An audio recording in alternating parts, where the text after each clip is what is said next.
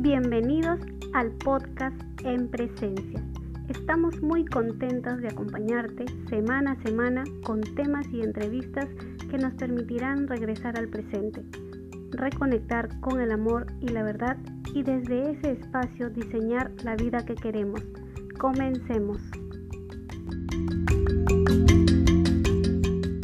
Hola, ¿qué tal? Bienvenidos a este cuarto episodio de nuestro podcast En Presencia. Yo soy Dulce Román y estoy aquí en compañía de mi hermosa compañera y amiga Enid Fabián. Hola Enid, ¿cómo estás?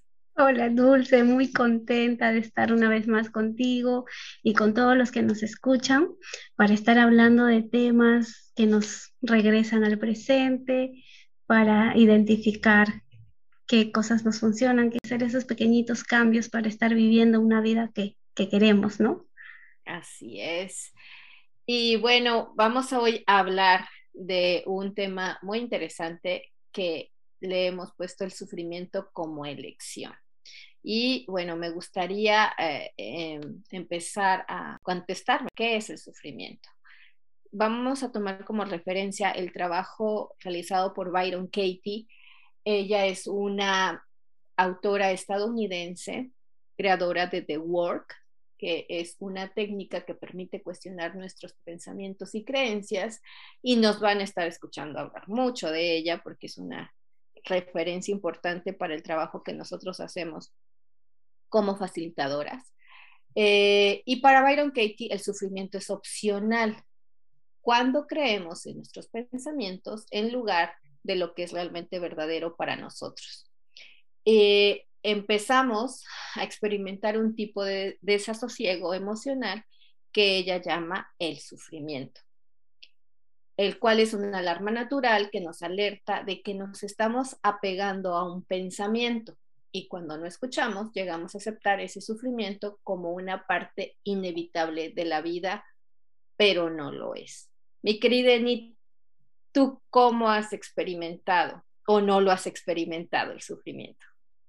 Claro que sí. Muchas veces yo he estado en este estado de conciencia, de sufrimiento, porque me he estado creyendo varios pensamientos, me he estado creando historias a partir de estos pensamientos.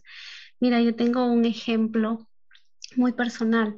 Antes de, de ingresar a todos estos temas de a la certificación, yo era muy preocupona y mi, mi pensamiento me decía que de esa forma yo podía como que prevenir las cosas. Eh, pero pero esta, e, este estado como, como, como vivía me traía mucho sufrimiento, mucha angustia. Por ejemplo, cosas tan sencillas como eh, el, viaje de mis papás, ¿no? Si mis papás iban a viajar, eh, en, carretera durante ocho horas, yo me hacía, eh, me creaba toda esta historia a partir de este pensamiento de que pueden, mis papás pueden tener un accidente. Y, y este pensamiento como que lo fundamentaba en que eh, la carretera es muy mala, las noticias lo confirman, hay todos los días hay accidentes eh, y todo eso, ¿no? Entonces, yo a partir ya de ese pensamiento me creaba, me angustiaba, eh, no disfrutaba el que, o sea, en vez de estar gozosa de que van a venir a disfrutar y que vamos a hacer, eh, vamos a hacer esto, vamos a hacer lo otro, yo, yo me ponía muy nerviosa, estaba ansiosa y realmente no pasaba nada, o sea, yo estaba ya sufriendo y ni siquiera ellos habían subido al bus. Entonces, por eso es que a mí me cayó así como anillo al dedo que el sufrimiento es, un, es opcional, ¿no? Yo estaba sufriendo en ese momento y yo estaba eligiendo apegarme a todos estos pensamientos. Y cuando ya conozco toda esta información de cómo, eh, cómo un pensamiento puede cambiar tu estado de ánimo y cómo, cómo reaccionas a partir de creer esos pensamientos, decido hacer el trabajo, ¿no? De, de, cuestionarlas y, y, de ver realmente si es verdad o no es verdad de este pensamiento. Sí, fíjate que hay estudios en neurociencias que demuestran que hay una parte determinada de nuestro cerebro que lo denominan algunos autores como el intérprete, es la, que es la fuente de la conocida narrativa interior que nos brinda nuestro sentido del yo. Y es el hemisferio izquierdo quien entreteje su historia a fin de convencernos y de convencerse a sí mismo de que tiene todo el control. Lo que está intentando esta parte de nuestro cerebro es mantener nuestra historia personal unida. Y para lograrlo tenemos que aprender como a darnos, decirnos ciertas mentiras a nosotros, a nosotros mismos para estar como seguros, este, justificar nuestras acciones, justificar lo que pensamos, ¿no? O sea, para mantener una historia congruente a lo que sigue alimentando, pues, el ego o el miedo eh, por ahí, ¿no? Entonces, ella dice que descubrió que todos los conceptos y juicios en los que creemos o quedamos por sentados son solo distorsiones de cómo son verdaderamente las cosas. Y aquí podemos hacer la relación con lo que hemos hablado en episodios anteriores acerca de la visión del mundo, es decir, que yo no veo las cosas como son realmente, sino cómo las interpreto. Entonces, ¿qué tipo de intérprete estoy siendo yo de lo que hay afuera? Y eso va a depender de mis pensamientos, de mis declaraciones, de toda esta programación que se ha ido formando dentro de mis pilares por eh, mi, cultura familiar, por, mis amigos, por toda esta, las noticias, los libros, las películas, ¿no? Eh, todo esto me lleva a crearme una historia o, o empezar a crear toda una serie de factores que ayudan a alimentar o interpretar de cierta manera lo que está pasando o lo que yo estoy percibiendo con mis cinco sentidos de la realidad, ¿no? Entonces, eh, ella dice, ¿cómo, ¿cómo funciona esto? Y es, hay una situación como es el viaje de tus papás, ¿no? Esa sería como la situación. Y de ahí viene toda esta interpretación que tú haces a partir de lo que has escuchado de las noticias, de ciertas eh, preocupaciones que tú tienes y empiezas a generar ciertos pensamientos y declaraciones acerca de que tus papás pueden tener un accidente o se pueden accidentar. Y esto empieza a generarte esta angustia, ansiedad, esta preocupación, donde tu cuerpo empieza a generar, como decían por ahí, a lo mejor esta adrenalina de, de emociones, ¿no? Que no te dejan estar en paz y te llevan a reaccionar de determinada manera, que ahorita tú me dices, es vivir en sufrimiento, porque nada de eso está pasando, pero tú ya lo creaste y tu mente no sabe que no, no está pasando, pero tú ya con todos esos pensamientos le has estado alimentando esa idea. ¿Y cómo nos salimos de ahí? Esa es la, la pregunta. Sería importante que nos comentaras cómo sales de ahí, mi Anita. Sí, mira, cuando yo escuché esto por primera vez, puede cambiar cuatro preguntas tu vida. Y, de verdad para mí no tenía mucho sentido porque yo decía, no, es imposible que cuatro preguntas pueda cambiar tu vida. Y cuando yo hice este trabajo, realmente sí puede cambiar tu, tu vida, porque tu realidad, digamos así, porque tú cambias tu estado de conciencia a través de responder estas preguntas al inicio estas preguntas quizás quiera ser respondido por la mente, pero la invitación es que puedas ir un poco más profundo y pueda ser respondido desde el corazón. La primera pregunta es, ¿es verdad que mis papás pueden tener un accidente? Entonces, si yo respondo con la mente, diría, por supuesto que sí, tengo pruebas y tengo el día tal, la noticia tal y qué sé yo. Vamos a la, a la segunda pregunta que dice, ¿es totalmente cierto o es absolutamente cierto que tus papás pueden tener un accidente? Entonces ahí como que caes en cuenta y dices, ¿es absolutamente cierto? No, yo, yo tendría que tener una, una bolita mágica como para ver ese futuro, porque ni siquiera está pasando. Entonces ahí caes en cuenta que estás sufriendo por algo que no existe. ¿no? Cómo una pregunta te puede abrir ese panorama. Luego nos vamos a la tercera pregunta, que aún, que aún es más profunda desde mi punto de vista, ¿no? Dice, ¿cómo actúas, cómo te sientes o cómo te tratas cuando piensas que tus papás pueden tener un accidente? Me sentía mal, me sentía angustiada, eh, me sentía, eh, sufría, ¿no? Sufría creándome todas estas historias, porque ni siquiera solamente era ese pensamiento, le acompañaban otros pensamientos que me llevaban pues a una historia terrorífica. Y eh, de ahí nos vamos a, a la cuarta pregunta, donde te dice, ¿no? ¿Quién serías tú? ¿Cómo actuarías y cómo te sentirías si ya no pudieras pensar más en, en que tus papás pueden tener un accidente?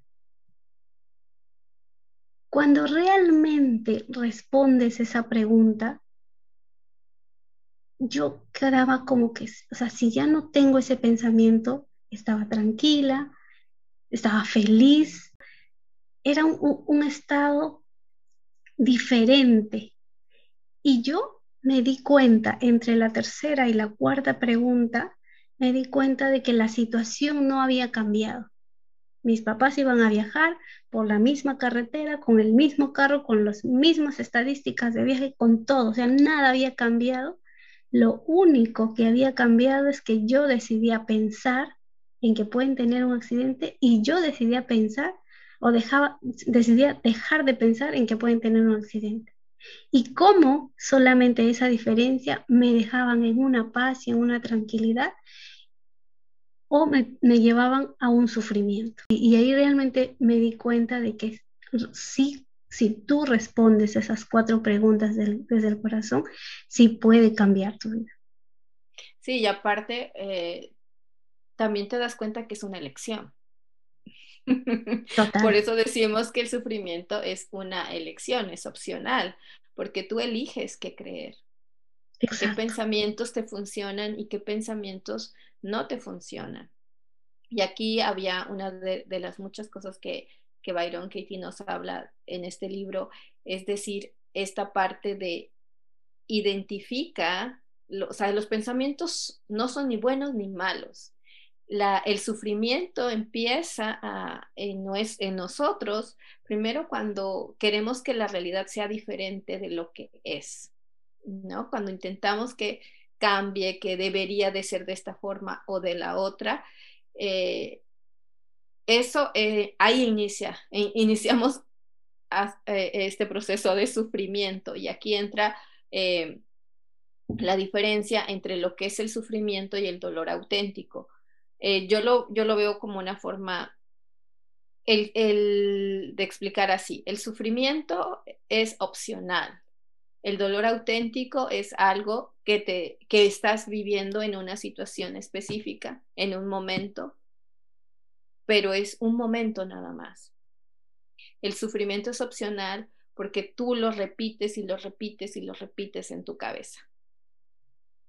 Entonces, eh, la situación, como tú dices, puede ser la misma, no cambia nada, pero la forma en cómo yo elijo vivir o relacionarme con esa situación es una elección que yo tengo. Entonces, no vamos a, negar por, en este caso que, por ejemplo, la muerte, que es, un, es un dolor auténtico lo que uno pasa cuando vive la muerte de cerca o la, muerte de una persona muy de cerca, eso es un dolor auténtico y no, no podemos negar ninguna emoción. Pero el sufrimiento ante la muerte es cuando ese, esa persona murió una vez, pero yo en mi cabeza traigo esa muerte y la repito y la repito y la repito, porque es una, un, tipo de acción que yo estoy haciendo y que me hace vivir en sufrimiento. Ese pensamiento repetitivo es lo que me causa el sufrimiento. Ya no es un dolor auténtico, porque el dolor auténtico lo viví en el momento. Lo que estoy viviendo después de eso es sufrimiento. cabe aclarar que cada quien tiene su proceso de duelo y cada quien lo vive de forma diferente. Hay personas que lo viven en un, como que decimos que el tiempo no existe o no tenemos un tiempo cuántico, eh, cada quien lo vive diferente, ¿no? Eh, pero esa es la diferencia entre el dolor auténtico y el sufrimiento. Entonces, nosotros decimos, el sufrimiento es opcional y significa que en este momento yo puedo elegir en, en qué nivel de conciencia quiero estar ante esta situación que me pudiera estar pasando. Y ella, ella comenta mucho es amar lo que es y amar lo que es, eh, dice que lo hace no porque sea una persona espiritual, sino porque cuando nos resistimos a la realidad nos causa tensión y frustración y no estamos equilibrados. Cuando dejamos de oponernos a la realidad, la acción se convierte en algo sencillo, fluido, amable y seguro. Y aquí también ella, me gustaría, en si nos pudieras platicar un poquito más sobre los ámbitos o los, o los asuntos que también puede ayudarnos a manejar este, esta forma de deshacer estos pensamientos que nos, que nos llevan al sufrimiento. Claro, porque Byron Kate nos hace esa invitación, ¿no? De que nos ocupemos de nuestros asuntos y ella hace como un tipo de clasificación de los ámbitos donde existe eh, tu ámbito, donde tú tienes el poder, donde tú mandas, donde tú pones reglas, donde puedes hacer todo lo que creas conveniente, ¿no? Eh, también clasifica otro ámbito que es eh, el ámbito del otro, lo llama así. En ese ámbito está tu papá, está tu vecino, tu profesor, tus compañeros de trabajo, tu hijo inclusive, ¿no? En ese ámbito nosotros no tenemos ningún tipo de, de, digamos, de interferencia, o sea, no podemos hacer nada, ¿no? Y hay otro ámbito que lo llama el, el ámbito de la realidad o de Dios. ¿No? En este ámbito tampoco tenemos interferencia, ¿no? Eh, en este ámbito está, por ejemplo, ¿no? Algo, muy sencillo, el clima, ¿no? Mm, no puedes hacer nada para que tú quieras, por ejemplo, un día soleado y está lloviendo, entonces no puedes hacer nada, esa es la realidad. Y ella te invita a eso, a amar la realidad.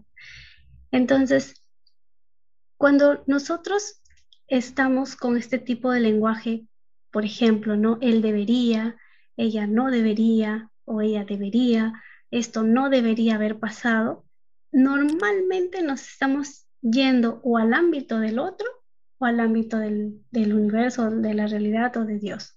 Entonces, eh, ella nos hace esta invitación de poder permanecer en nuestro ámbito, de poder hacernos cargo de nuestros asuntos, ¿no? La realidad puede ser la misma, pero ¿quién quiero ser yo frente a esta realidad? ¿Cómo me quiero relacionar frente a esta situación? ¿Desde qué estado de conciencia diríamos, ¿no? Quiero relacionarme con esta situación. Sí, fíjate que cuando yo leí esta, esta parte de, de los ámbitos o de los asuntos, así como lo explicaba Iron Katie, me di cuenta de que yo vivía muy metida en el ámbito de los demás y peleándome con la realidad. Entonces también vivía en sufrimiento porque todo, yo entregaba mi, mi poder a lo que el otro hacía, porque el otro debería hacer esto para que yo esté feliz. Esta situación tendría que ser así para que yo esté en paz. Entonces, todo lo que estaba afuera, yo buscaba mi paz afuera, todo lo, todo lo tenían que hacer los demás. Entonces yo me metí en los ámbitos de los demás, entonces ¿quién estaba en el mío? Pues nadie. Entonces eso me provocaba un, una, un sentimiento de sufrimiento, porque no hay, no tengo ningún poder ni en el ámbito de los otros ni en el ámbito de la realidad. El único poder siempre va a estar en mi ámbito y desde ahí es donde yo puedo hacer uso de mi poder y de lo que quiero yo lograr, ¿no? Eh, ¿Cómo quiero yo vivir? ¿Quién quiero ser yo? ¿Qué límites quiero poner? ¿Cómo me quiero relacionar? ¿No? Y ahí, desde ahí es donde se hacen los cambios, desde nuestro ámbito. Y ella decía que cuando todo este estrés que, existe eh, entre, entre los seres humanos proviene de vivir mentalmente fuera de nuestros asuntos.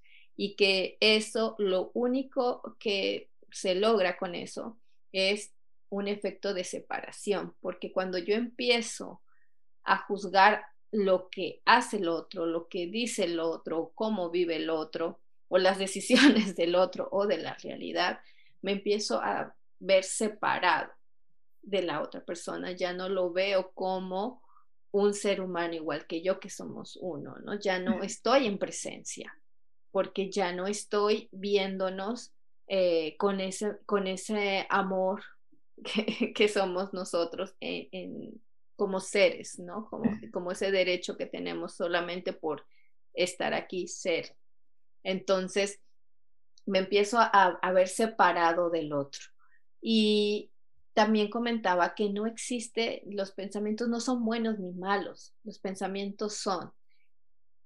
Lo que habría que identificar es, son esos pensamientos a los que nos estamos apegando y que son los que nos causan ese sufrimiento, como en este caso con tu ejemplo de tu, del viaje de tus papás, que si tú pensabas que si, si viajan mis papás se van a accidentar o pueden tener un accidente, ese era un pensamiento al cual te apegabas, ¿no? Y lo repetías en tu cabeza y te empezabas a generar historias. Pero son solamente esos son los pensamientos que, nos, que tenemos que empezar a deshacer con estas cuatro preguntas que, que nos dijiste, ¿no? Que eh, es verdad, es absolutamente cierto, quién soy yo cuando me creo ese pensamiento, quién, quién soy cuando no me lo creo.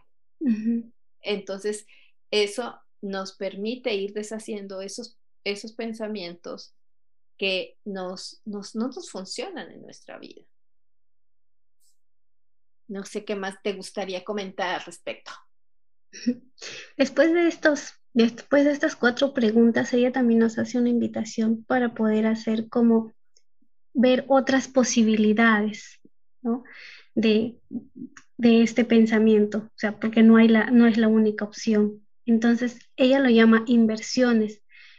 Eh, las inversiones son eh, estos, estas otras posibilidades, ¿no? Entonces, el mismo ejemplo, ¿no? De, mis papás que, van a viajar, la primera inversión sería, ellos no van a tener ningún accidente.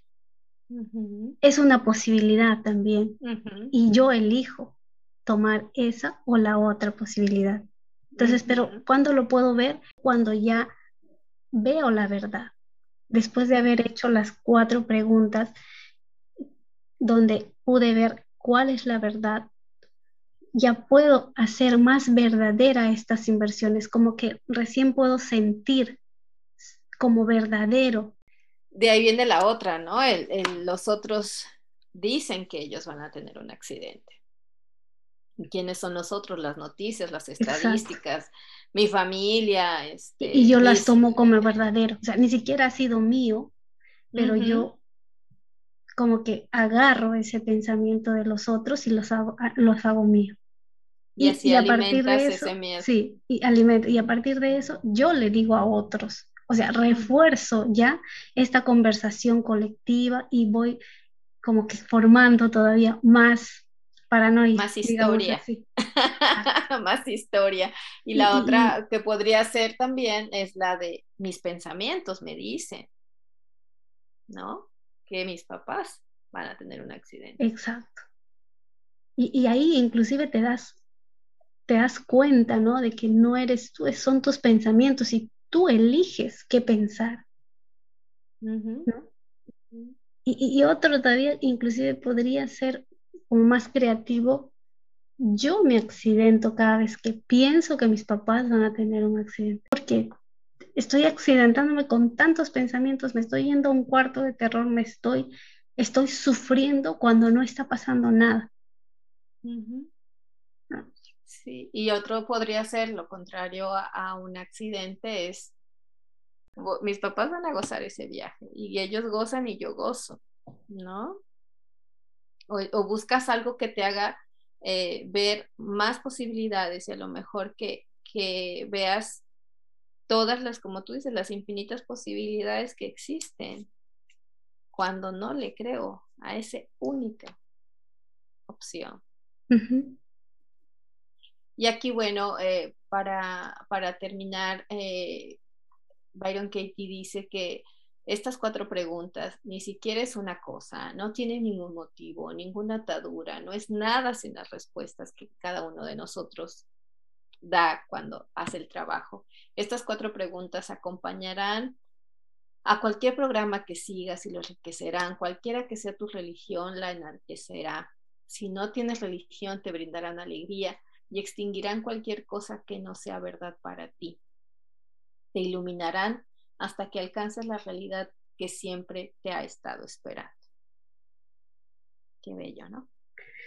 Bueno, esa es la invitación, ¿no? Eh, que cada uno pueda hacer este trabajo, eh, puedan hacer, pueden hacerlos de manera individual, pueden escribir en papel todos sus pensamientos, cuestionarlas, pasarlas por las cuatro preguntas. Si desean un acompañamiento, aquí está Dulce, aquí estoy yo. Hay otras facilitadoras también del proceso MMK que nos pueden escribir eh, y estamos gustosos de atenderlas. Así es, Mienit. Y bueno, la invitación a que nos escriban a nuestro Instagram de En Presencia Podcast para comentar qué otro tema le gustaría que eh, habláramos en, este podcast y bueno, sugerencias, comentarios eh, son gratamente bienvenidos.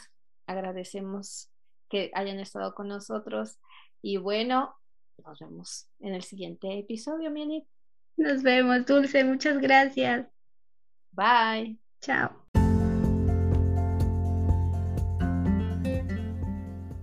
Los esperamos el próximo viernes en el siguiente episodio.